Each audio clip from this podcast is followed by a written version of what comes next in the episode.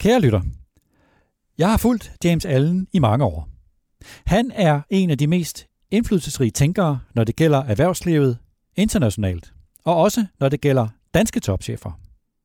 Det var ham, der for cirka tyve år siden var med til at udgive bogen Profit from the Core, som fik en afgørende indflydelse på Legos turnaround, dengang at nogle unge ledere som Jørgen Vig Knudstorp, Henrik Poulsen, Mads Nipper og Jesper Ovesen fokuserede ind på kerneforretningen i Lego, næsten som en slags opskrift fra James Allens bog. Når jeg møder danske topchefer på deres kontor i dag, ser jeg ofte den lille gule og sorte bog stå bag ved dem i deres bogreol. Det var også James Allen, der var med til at lave bogen Founders Mentality. Den udkom i to tusind og seksten og fik stor gennemslagskraft, også her i Danmark, hvor blandt andre Danfoss topchef Kim Fausing har refereret til bogen her i podcasten. Jeg har også ved en lejlighed hørt Carlsbergs topchef Kasey Dehart fortælle om bogen. Ja, når vi nu er i gang, i den nye bog Unbound om Amazon, fortæller forfatteren Brad Stone, at Amazons stifter Jeff Bezos gav sin ledelsesgruppe besked på at se en af James Allens videoer, hvor han fortæller om Founders Mentality.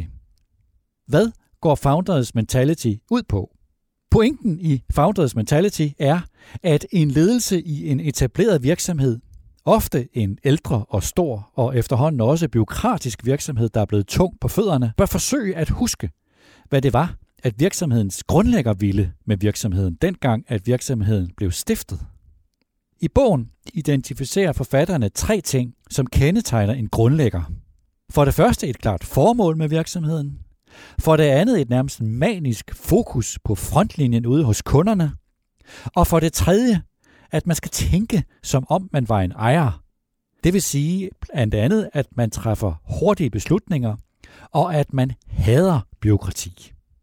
Mit navn er Niels Lunde, chefredaktør på Børsen, og det var faktisk min nysgerrighed i forhold til Founders Mentality, der gav mig ideen til den her udgave af podcasten Topchefernes Strategi. Jeg spurgte mig selv en dag i efteråret, når nu at Founders Mentality har fået så stor gennemslagskraft, hvad er der så egentlig sket siden dengang, at bogen udkom tilbage i to tusind og seksten? Gad vide, om James Allen har arbejdet videre med sine idéer. En slags Founders Mentality to punkt nul. Når han ikke skriver bøger, så arbejder han som partner i konsulentvirksomheden Bain and Company, hvor han er placeret i London. Så jeg rakte ud til Thorsten Witt, der er leder af Bains kontor i København, og Thorsten Witt satte mig i kontakt med James Allen. Vi satte et online møde op med James Allen tilbage i december, og det viste sig, at han er i gang med at udvikle sine idéer fra Founders Mentality. Det gør han, mens at han løbende her i coronakrisen holder en række såkaldte C E O Forums, en møderække, hvor han diskuterer med globale topchefer. Det er møder, hvor topcheferne deler deres læringer efterhånden, som coronakrisen udvikler sig. Det er online-møder, og der er efterhånden afholdt flere end to hundrede møder, hvor der har deltaget omkring tre tusind topchefer og deres ledere fra flere end tusind virksomheder. Det er fra alle dele af verden, så det er et globalt perspektiv. Det er James Allens foreløbige iagttagelser fra de møder, som han fortæller om her i podcasten. Den er optaget i januar på en Zoom-forbindelse. Det er altså et ufærdigt arbejde, vi får et indblik i her. Det er Work in Progress, en slags topchefernes strategiværksted. Derfor, tænker jeg, så kan det måske være nyttigt med en kort introduktion, så du, kære lytter, har i hvert fald noget, der ligner et overblik, når du om lidt hører James Allen fortælle. James Allen har inddelt sine samtaler, dem som han kalder C E O Forums, i fem såkaldte serier. Udgangspunktet er, at når vi kommer ud på den anden side af coronakrisen, så er det afgørende, at virksomheder, og især de etablerede virksomheder, forstår og lærer af de nye virksomheder. Dem, som James Allen med et udtryk, som jeg har opgivet at oversætte, kalder for Scale Insurgents. Og det vil sige, at man skal kunne konkurrere på både størrelse og hurtighed på samme tid. Og det bliver en stor udfordring for ledere i traditionelle virksomheder. Hvorfor er det vigtigt? Det er vigtigt at kunne bygge nye forretninger, hvis en virksomhed skal have kontrol med sin fremtid, og også fordi tidens talent vil arbejde i en virksomhed, der er i stand til at udvikle sig og til at bygge nye forretninger. De fem serier. Den første serie af møder kalder han for Adaptability, og den blev afholdt fra marts til maj i to tusind og tyve. Den handler om en fælles erkendelse af, at når turbulens er et varigt vilkår, så bliver evnen til at kunne tilpasse sig afgørende for en virksomhed. Den anden serie kalder han for Heroes, og den blev afholdt fra juni til august tyve tyve. Den handler om, at man i mange virksomheder i coronakrisen opdagede, at man har nogle nøglemedarbejdere, som man måske har været tilbøjelig til at overse. Hverdagens helte. Der er to forskellige slags nøglemedarbejdere. Der er dem, der løser de mere rutineprægede opgaver, som James Allen kalder delivery, og der er dem, der løser de mere ekstraordinære opgaver, dem som han kalder for development. De to slags medarbejdere bør ledes forskelligt, og det er iagttagelsen af disse nøglemedarbejdere, at James Allen henter svarene på, hvad traditionelle virksomheder har brug for. Den tredje serie kalder han for Scale Insurgency, og den blev afholdt fra september til juni. James Allen henter inspiration fra dem, som han kalder Scale Insurgents. Det er virksomheder, som er i stand til både at vokse hurtigt og at holde fast i deres iværksætterånd og dens kundefokus på samme tid. Det er en ny slags virksomheder, som er vokset frem i takt med udviklingen af ny teknologi. For tyve til tredive år siden var vi vant til, at der var en modsætning mellem at vokse hurtigt og at komme tættere på sine kunder. Man måtte vælge mellem de to veje at gå, men ny teknologi har ophævet den modsætning. Amazon er et eksempel. I kraft af ny teknologi har Amazon været i stand til at vokse voldsomt og på samme tid udvikle algoritmer, så relationen til kunderne bliver tættere.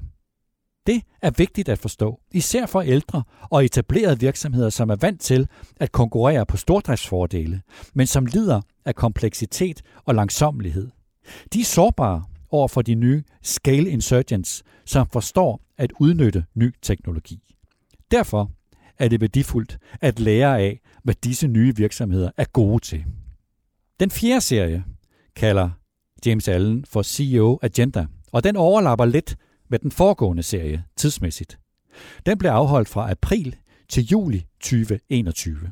Her fortæller James Allen om, hvad alt dette betyder for topchefens prioriteter, når han eller hun skal lede sin virksomhed og skal skelne mellem at drive virksomheden og at udvikle virksomheden og bygge nye forretninger, det som James Allen i podcasten kalder for business building.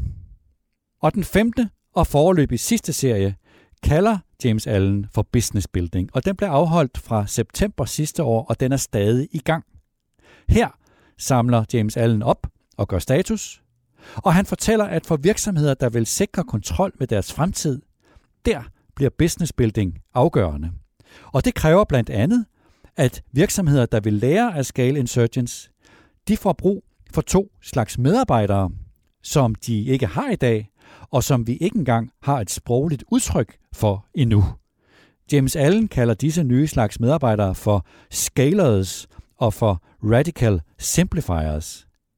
Til sidst i podcasten taler han om talent, som muligvis bliver temaet for en ny og sjette serie i møderækken for de globale topchefer. Men lad James Allen få ordet.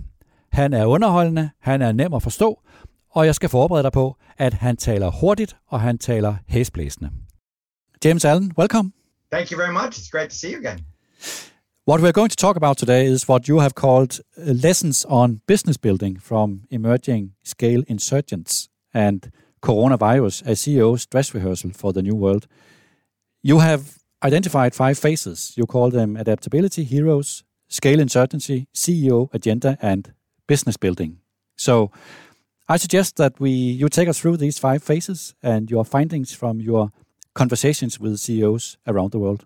Great. No, thank you very much. And boy, when you play that back, it sounds like an awful lot of jargon. So probably the first thing I could do is just try to break things down. Um, as you know very well, uh, since two thousand thirteen, uh, we have been on a journey, uh, a group of us at Bain, on this whole question of founders mentality. And the, the question of founders mentality is how you look at firms over time. On one hand, all of what they're trying to do is gain the benefits of size as they grow, bring to their customers the benefits of scale. But as we all know, oftentimes that leads to huge companies, huge bureaucracy, massive complexity, and they fail to ultimately to deliver to their customers and are replaced by new companies. And we wanted to study that. And what we put forward was the idea that actually two things happen with a company as they grow. On one hand, they are trying to bring to their customers the benefits of their size, and that requires professional management and lots of processes and systems. But on the other hand, they're trying to keep their insurgent mission alive. They're trying to keep that sense of a small company that operates with speed, that is a disruptor. And the book Founders Mentality was about how do you rediscover that and how do you think about it? And that book ended uh, in two thousand sixteen when it was published with the idea that this is critically important because we're moving into the era of the scale insurgent, that increasingly because of technology, companies will have to compete not only on the basis of scale, but also on scale and speed. And that's where we left it. And then we've been since then in that journey. And so one of the things that we were looking at in that journey was how do scale insurgents operate? How do they think about things? And we've been in hundreds and hundreds of discussions with founders and with incumbents. Then COVID hit. And so COVID then um, basically presented to C E Os the most massive crisis that's ever happened in terms of how do they think about their job? How do they think about the future? And we started in March twenty twenty, a set of C E O forums, all Zoom, all virtual. Uh, we've been doing about eight a week. We've now done almost two hundred fifty with the sole question, how are you going to emerge from this pandemic? And not only um, create a better organization for your people that have suffered through COVID, but also respond to the idea of scale insurgency. And that is what you started to talk about. And in that journey, starting in March twenty twenty, we've gone through five different C E O forums, and most of the thousand C E Os have been part of at least two or three of them, but they come and go as, as the journey happens. And series one was what the heck has just happened? And is this turbulence, March twenty twenty, is this turbulence here to stay? And if so, what do I do? And in that first forum, we said, uh, number one, the turbulence is here to stay. Uh, here to stay. I could go into that in detail, but if you look at the emerging U S China conflict and how it's going to get worse, not better. If you look at the digital transformation programs that every company is going through, if you look at the whole issue of how we respond to a more sustainable world, how we bring citizenship up in our agenda as firms, how we deal with talent, it is a more turbulent world. We could go into that. So session one was, if it's a more turbulent world going forward, what do we do? And we broke down the problem. We said, well, if it's a more turbulent world, there are three options. You can get better at anticipating the future. That's what you could do. You can be more predictive, but you and I both know the limits to that. We can get smarter, but we're never going to perfectly predict the future. So maybe we could be more resilient. Of course, we should be more resilient. And as you know very well, the buzzword going around after the pandemic was resiliency. Um, you know, the example every company gave, we had defined resiliency as we have our customer um, service operations in India and Indonesia. And we learned, yeah, but if the whole market goes dark, so we should have defined resiliency as we can work in our office, and if something terrible happens, we can work from our homes. So we're learning about resiliency. But resiliency is just a fancy word for buffer capacity. You know, where do we need to be more resilient? Well, how do we build in more capacity on critical decisions? So yes, we need to be more resilient, but you can't do it everywhere, and your customers or your board's going to have to pay for it. The third way to deal with a more turbulent world is to be more adaptable, be more responsive to unpredictable change. And the conclusion of series one is the one thing as C E Os we can control is our own adaptability. That led to series two. Series two was, how do we become more adaptable? What, what, what, what do we use as a benchmark to become more adaptable? And because all of this, Niels, is led by the C E Os, they are bringing their stories, we discovered very quickly, your heroes that have emerged during the pandemic are telling you all the answers you need. Remember back to the summer of twenty twenty, globally. Remember when we started using that word essential worker again. Remember when the essential worker was, who is it that delivered food to the homes of our customers? Who is it that fixed broadband when it went out? Who is it that kept the factories running? And do you remember globally, there was a celebration of the essential worker. By the way, the worker that has been abused over the last forty years and underappreciated. Suddenly we got it. We now know that a purpose of a firm, a purpose of strategy is to make sure your essential workers are empowered and energized to do the job of delivering to customers. So the first part of that lesson was, oh my gosh, we're reminded again of the heroes. Who is showing up on the Zoom calls? It's not area manager four for division three of process W E X. It's the guy that needs to sell stuff or, or make stuff for customers. The C E O was reminded again, who are the true heroes? That was one lesson. The second lesson was that the heroes actually had two very different things they were doing.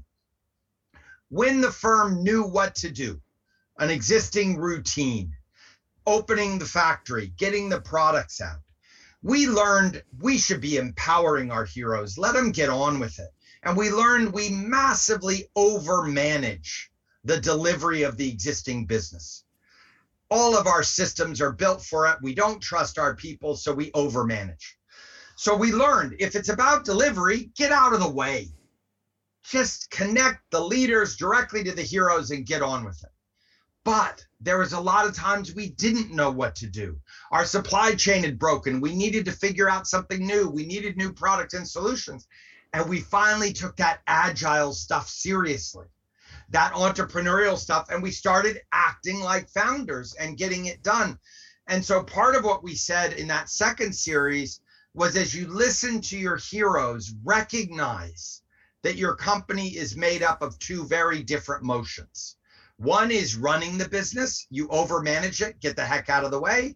And the other is acting more entrepreneurial, start to take that agile stuff and that entrepreneurial stuff seriously. Um, but then recognize the third lesson in, in that series was all of our systems, H R, finance, they're built to run the business. They're very good at that. When we know the existing routines, we overmanage them and we track them, but they're very bad at business building. And so part of the discovery after the second series was, what would a firm look like that's good in business building? And that led to series three. Niels, I'll just pause for a moment. Are you okay? I, I'll keep going three, four, five, and I know, but are you okay? Should I keep going? Just one question still when we are talking about the heroes.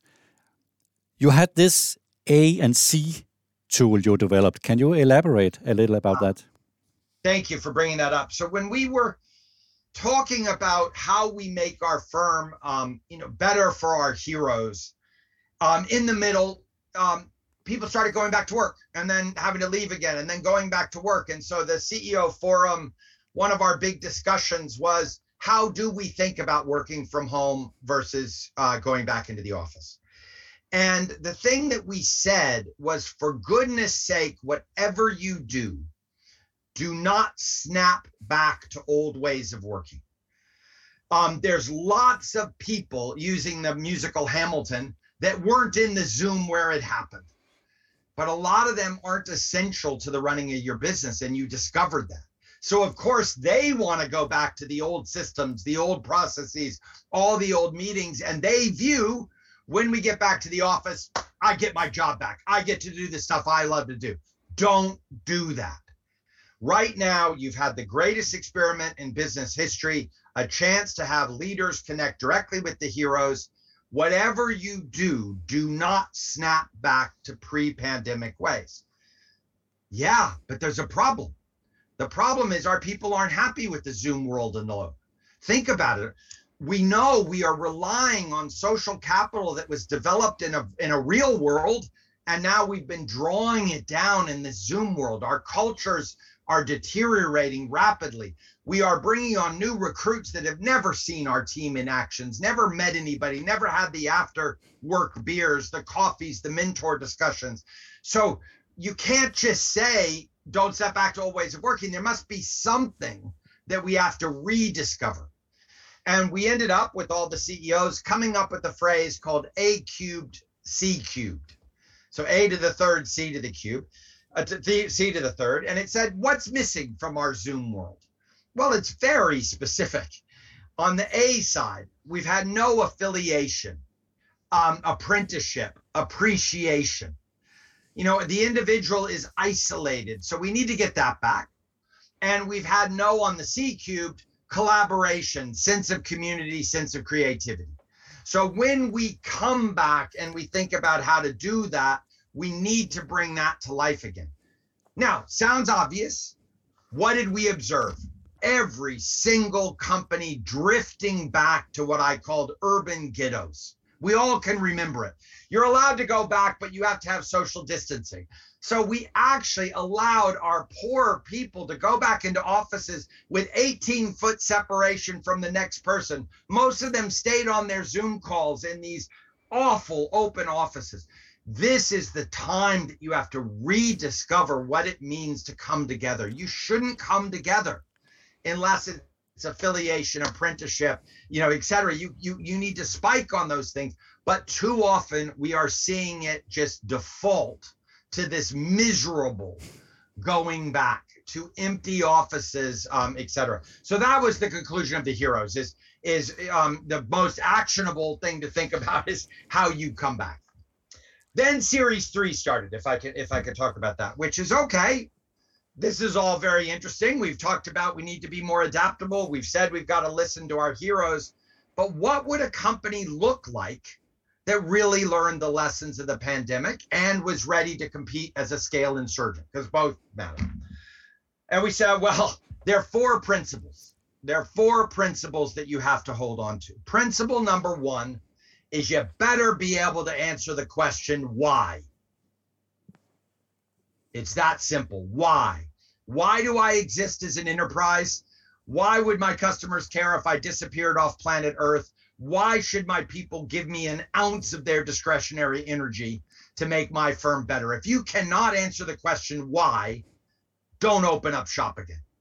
And the funny thing about it is every great company started as an insurgent, at war against their industry on behalf of underserved customers. They could answer the why every day, and yet somehow we've lost the why. So principle number one, answer the question why. That is not be a do-gooder. That is not E S G for its own sake. You have to be um, create a, you have to be a good citizen in every community in which you operated, defined as saving the human. By the way, the planet's okay. And doing good in those communities while you deliver your mission. Not build an opera house, not do something discretionary. It's got to be essential to your mission.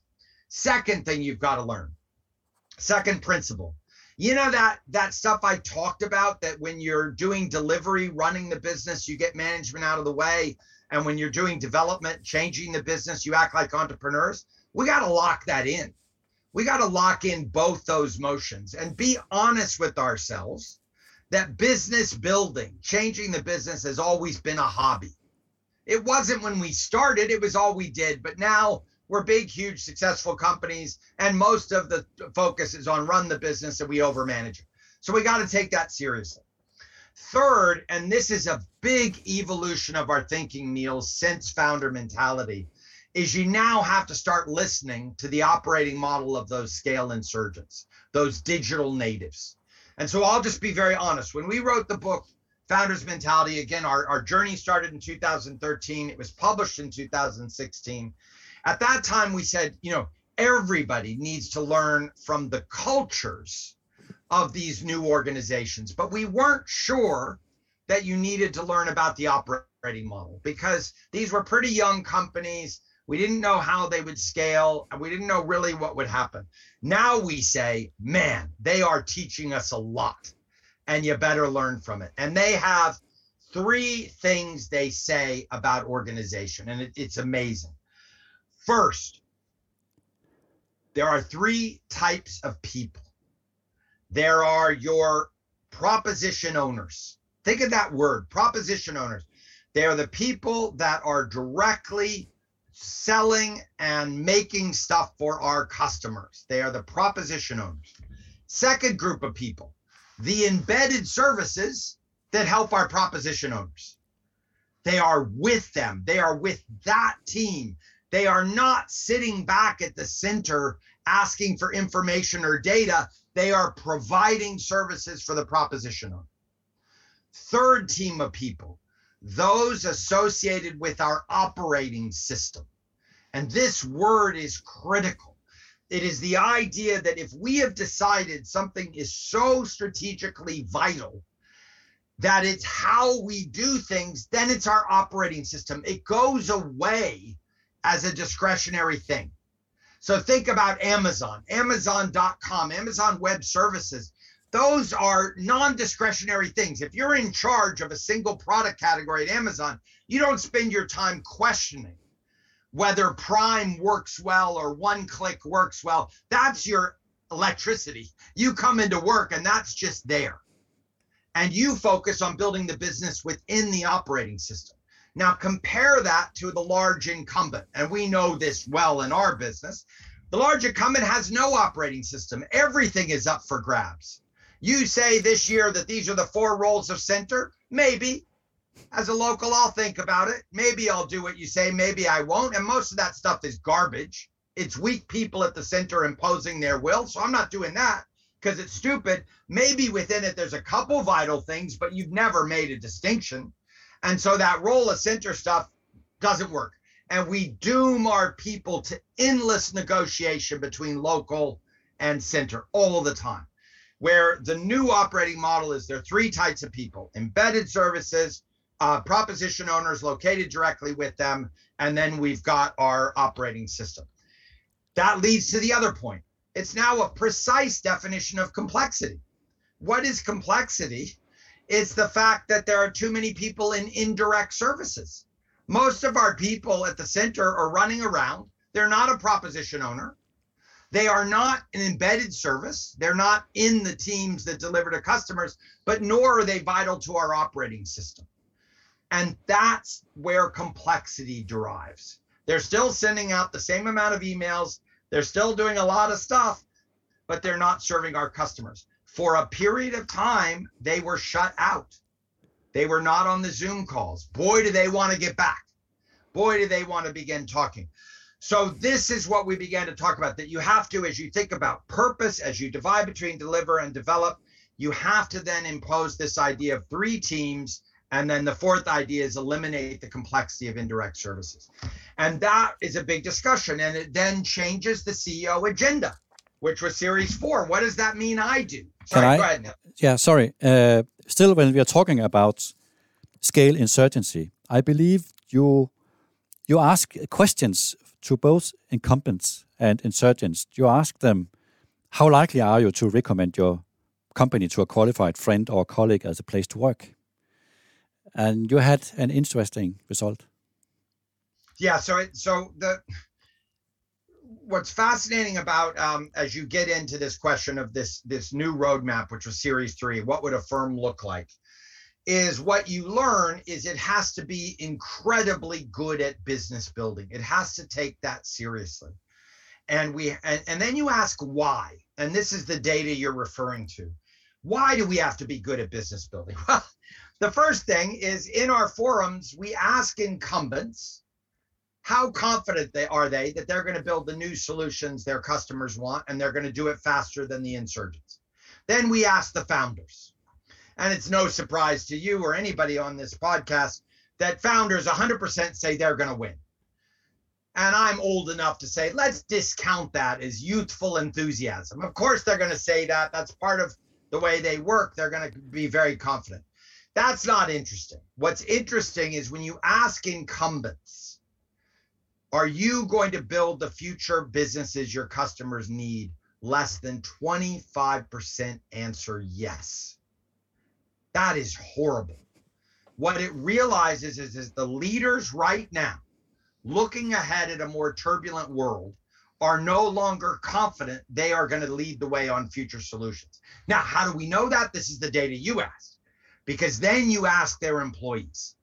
And we did this fascinating study where we identified scale insurgents and we identified struggling bureaucracies. And we asked their employees, would you recommend your company to a friend?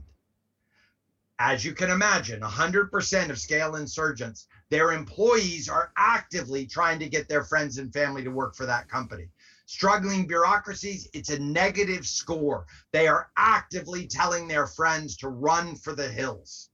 So when you're a C E O and you're listening to this in the podcast and you're saying, why does this matter? Maybe it matters because you actually care about bringing the next solutions to your customers. But if that doesn't sell you, I'll tell you why it matters. Because you need to give the talent that matters in your own organization the confidence that you're going to build the future businesses your customers need.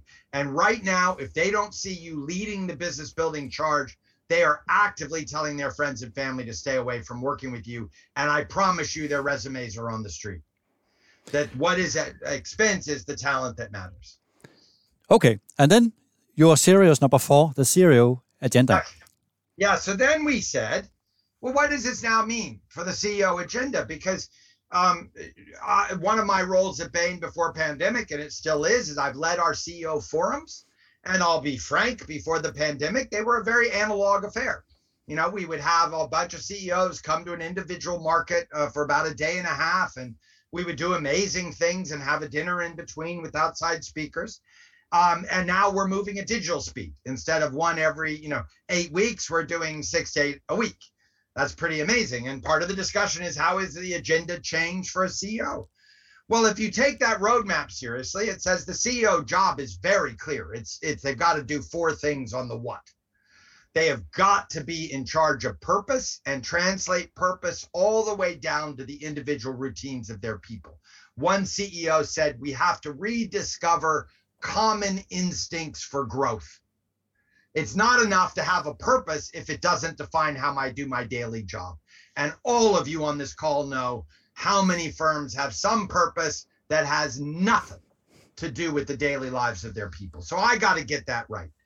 Second, on delivery, I need to stop over managing it. And the analogy we said is think about delivery as a Formula One team. Think about a Formula One team. We've all been through the recent amazing race between Lewis Hamilton and others about what to do. What does a Formula One team do? First, every time you have a victory, you celebrate the driver. That's who stands on the podium, not the mid-level manager for Area four, not the functional person that gave him support, the driver. So who are our drivers and what are their races? If you that, that and remember in my terminology, those are my proposition owners. Each of them has a race to run. They have a competitor. They got to win it with speed. If I have embedded services, a role of a function, it's my pit crew. It delivers a known routine within the time allowed. Not you don't stop a driver and negotiate tire strategy. You change the tire. Sounds funny, but think about your daily operations in your firm and how often your functional people are stopping your customer-facing people to negotiate something. What the heck is going on?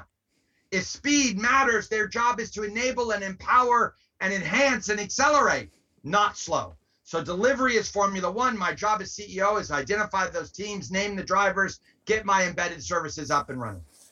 Development. Development is where I need to spend my time. That's business building. And I need to build the right people and the right resources. Niels, I'll come back to that because that's what we're doing now. And, and I think you and I will want to talk about it.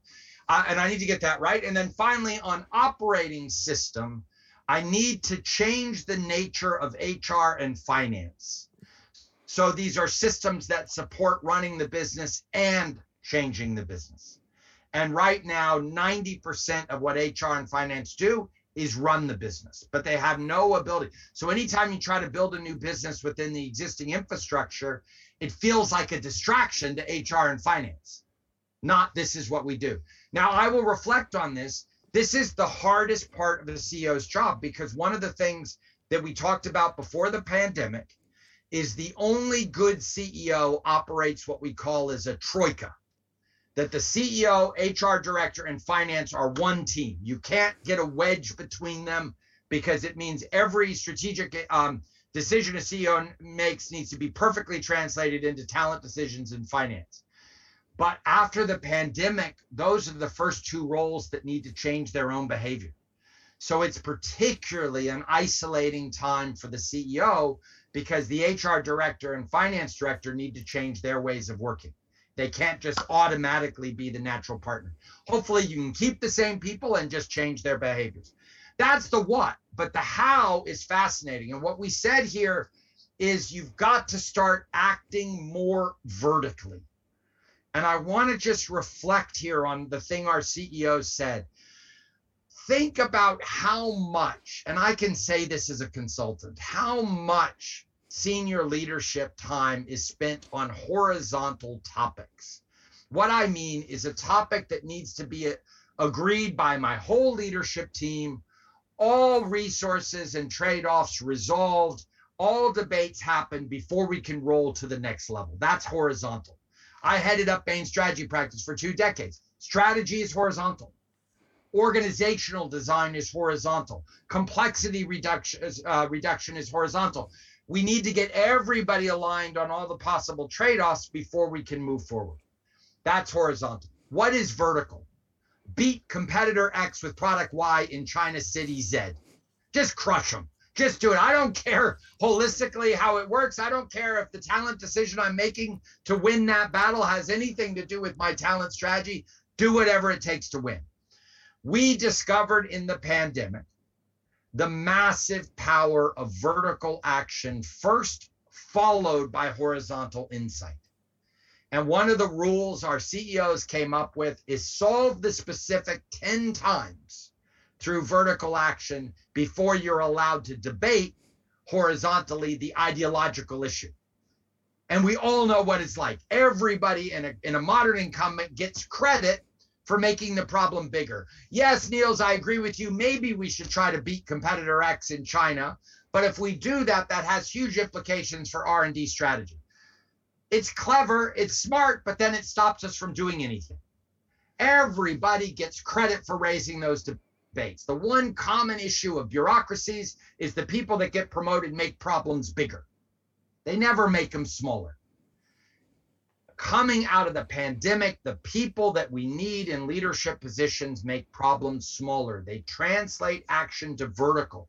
Let's win here, then let's win there, then let's win in another place. Now I'm winning enough to see the patterns, and now I'm willing to change some elements of my organization. That's not how bureaucrats think. Bureaucrats start with, let's deal with the organization, and then maybe I'll see if it works for winning. We've got to move vertical in what we do. And this was the transformation of the C E O agenda. Okay, so series number five is business building, and you have already answered some of the questions. But still, you have learned from the digital natives. So what would you think is the most important uh, insights you got from digital natives beyond those you already mentioned? Yeah, no. So, so um, you're asking such good questions. So the, the series we are currently working on, um, we refer to as Series Five. It just helps all the C E Os know which one I've attended and which haven't I. But Series Five, by popular demand, was okay. I buy everything you're saying, but this business building thing, we got to work on. Or, you know, tell us more about it. And so we committed. We said we go out and we learn um, from the top one hundred scale insurgents. Please, do, you know, you can imagine there's no perfect scientific way to do it, but we got some good examples and case studies, and we did a lot of research, and we came back with a series of lessons. But let, let me just describe what we're currently talking about. So the first thing is um, we are whenever you're in a change of business eras, you know, moving from the era of professional management to the era of scale insurgent, you realize you're a prisoner of your old way of thinking. And I just want to reflect here. I do a huge amount in consumer products. Whenever we think about business building, a lot of us, I'll include myself, are kind of paralyzed by the whole notion of the innovation funnel.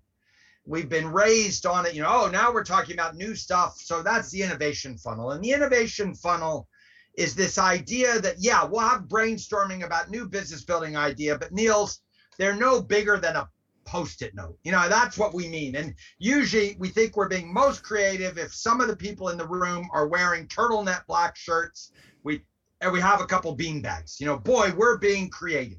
But the unit is a Post-it note. And then it's a funnel, remember. So then what we tell everybody else in our organization, our most talented people, we're doing business building now. A bunch of crazy wackos are coming up with a thousand ideas, and your energy is to now kill them all. Go take them through the funnel. You know, don't worry, use all your smarts, do all your energy to kill the ideas. And then at the end of it, after a thorough process, the amazing thing is we end up with eleven Post-it note notes. That still isn't business building. That is just an idea. And what we said to C E Os is you first have to abandon that metaphor. The act of business building, your job is like a megaphone. Find the ideas, and then your energy is amplifying those ideas, making them heard everywhere. Build the business and scale it. And then we went into detail with Scale Insurgents. And here's the shocking, shocking thing. Number one, a lot of C E Os think when you move into business building, it's about luck and lightning strikes. You know, the big difference between delivery is delivery is all about processes and disciplines, and, and development, that is change the business, is all about smoking dope and coming up with new ideas. That is not remotely how Scale Insurgents think about it. All of their disciplines are around business building. They are religious about creating repeatable models for business building and repeatable approaches. And so one idea is the idea of an investable theme, which is how do I think about new business building ideas? First, I have to think about the point of arrival. Is it huge? Is it big? Is it worth going after? Does it meet an unmet consumer need? And does my business have any competitive advantage? Part of it, but it's got to be an investable theme. So my next part is, can I do anything now? Who do I invest in? Who do I partner with? How do I get it started? And uh, entrepreneur, when they think about business building, is constantly toggling between a huge idea, point of arrival that they're heading, and specific investable actions now. For most incumbents, they're caught in one extreme. Either their business building goals live in PowerPoint, multiple dreams with no near-term actions, or they live in near-term actions with no ambition. And the founders bring this idea of it's both. It is both, investable theme and near-term action. Secondly, when they walk into a business building meeting, they have a repeatable model for how businesses are built. And we introduced in our work, it's all available in articles, that there are eight tensions that you have to manage. We took this directly from these Scale Insurgents. They're predictable. And your job is to know where you are in the process and then manage them. And third thing is the hardest part is what we refer to as moving from prototype to repeatable model. So now let's explore Agile a bit more. Agile done right incorporates everything I'm saying, and there are amazing practitioners. But a lot of companies, it's Agile done wrong, Post-it note factories, that they kind of get started on it. And it's all because of a misunderstanding of minimally viable product, which is that the prototype is what you want with Agile is to constantly be moving and testing in the marketplace. But you are searching for a business. So you are testing the prototype for its transferability. It might work with this customer segment, but will it work for the next one? Can I expand it internationally? It has to be scalable. Is the idea we're coming up with something that can be deployed across our organization? Is it material? At its biggest, does it actually move the bottom line of my company? And how you move from prototype to repeatable model is incredibly difficult. You have to have a very clear discipline, and you have to learn. But Niels, if, if if the incumbent C E O starts with the idea that it's all random, lucky strikes and lightning, I mean, luck and lightning strikes. They're never going to create the discipline to give people at bats. Once you do that, you discover that there are two incredibly important people that are key to um, business building success. The first are scalers. Scalers don't exist on any H R system in professional management, but let me describe it. Every great new business involves three communities. If you have a perfect culture, the hero community is always the executors, the people that ultimately, the heroes that I talked about before, that ultimately are every day deploying that new solution and, and keeping the promises you made to customers. At the beginning of a business building cycle, you really have disruptors, the new idea people, the brilliant insight on what we do. But disruptors live in a world of post-it notes. Executors live in a world of playbooks. And most business building goes wrong because there's no bridge between the post-it note and the playbook. In march the scaler. That the thing that entrepreneurs that are developing serial business building are most concerned about is, who are my scalers? They're not the idea generators. They're not ultimately in charge of execution, but they're making sure that we are generating ideas that can be deployed at scale through the playbooks of our people. And that is a scaler. We've done a lot of research. There's good news and bad news. The good news is roughly seven percent of the leadership team that you have as a C E O has the ability to be a high-performing scaler. That's the good news. The bad news is currently they hate you and you hate them because we have no vocabulary to talk about them, and they find themselves at war with everybody. They go into an innovation meeting and they're like, come on, people.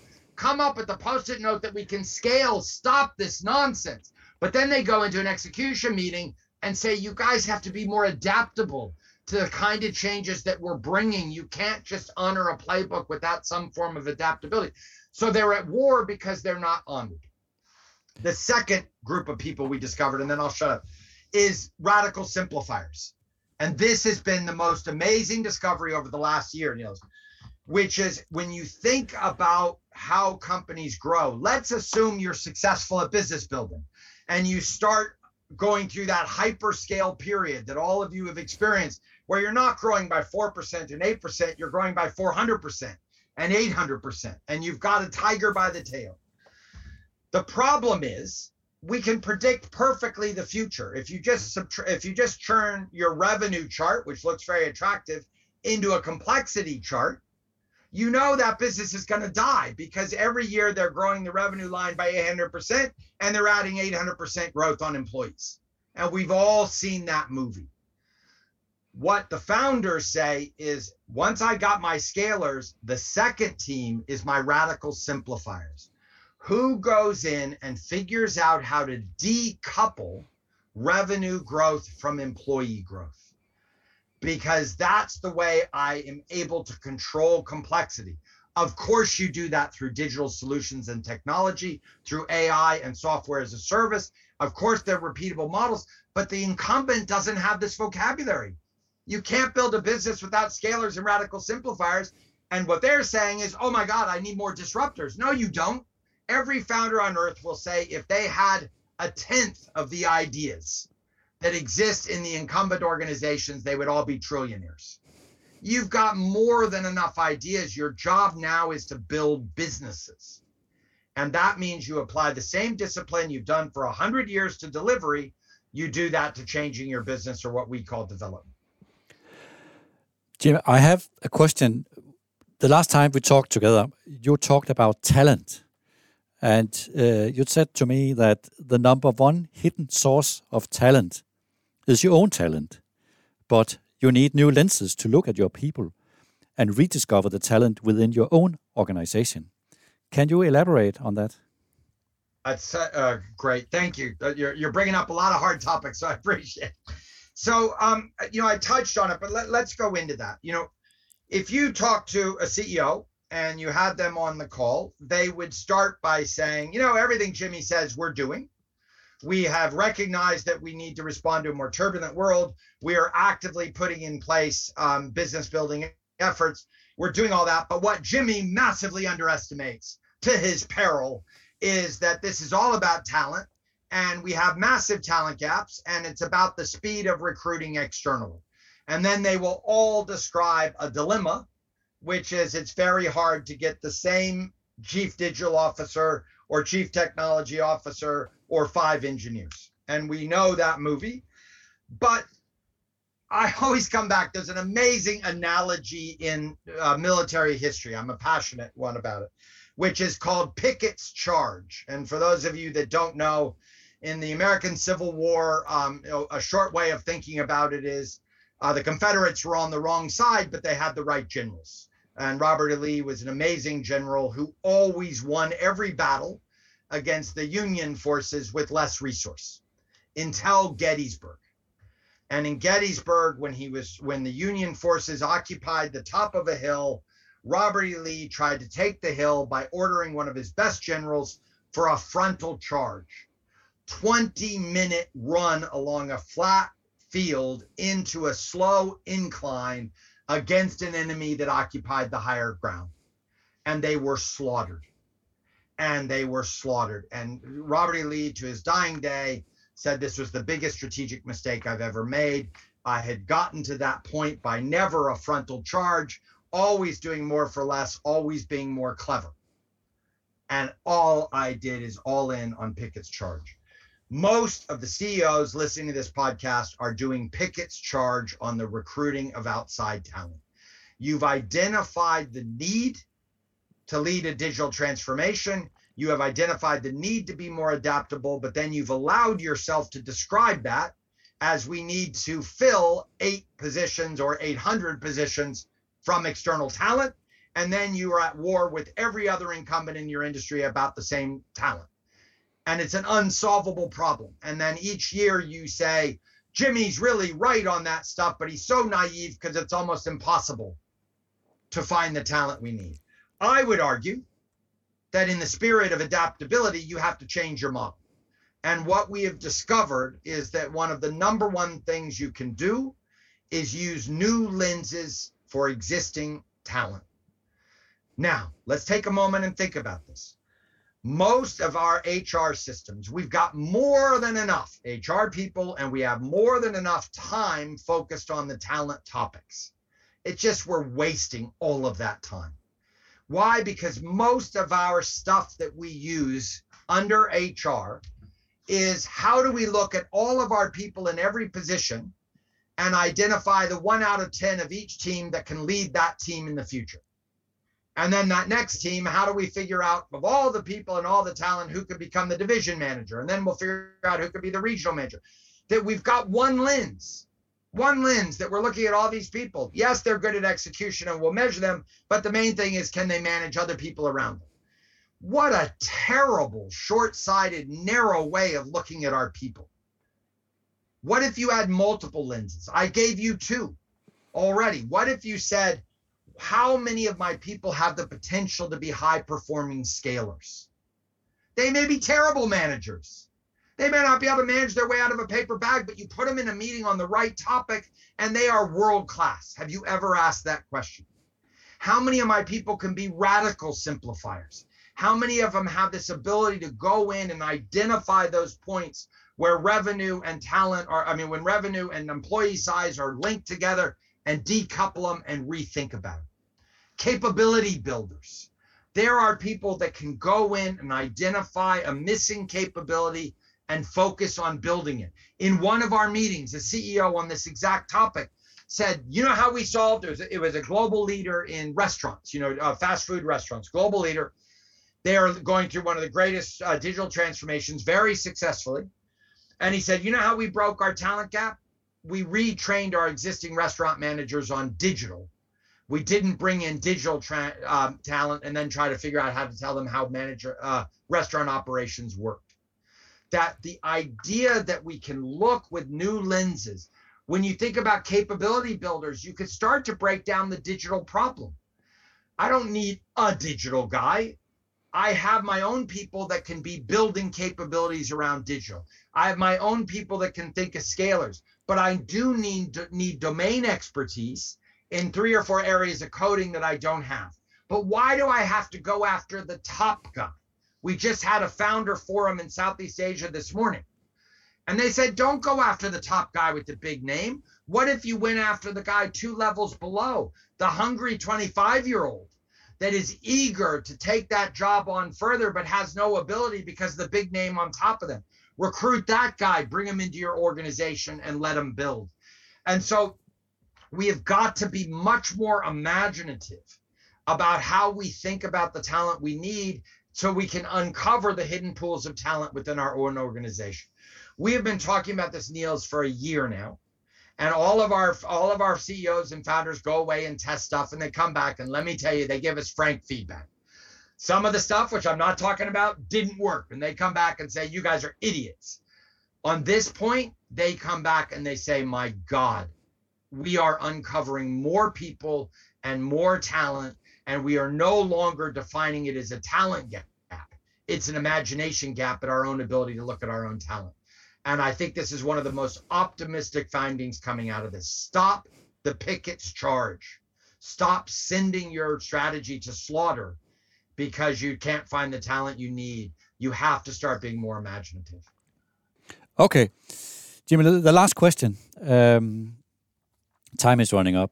In all this, among all these learnings and reflections and insights from the last two years, what was your most important personal learning? Well, it's very interesting. So the most important insight is, Niels, gosh, I wish I were twenty. And I mean that seriously. And I, and I tell this to everybody I work with. Um, we are, I, I wish I was twenty going into business, um, because we are going to go through one of the most dramatic, exciting changes in what leadership and management means. We are going to have to figure out the full potential of each of our people, renew a social contract on how we work, have far more respect for what it means to work, what purpose is.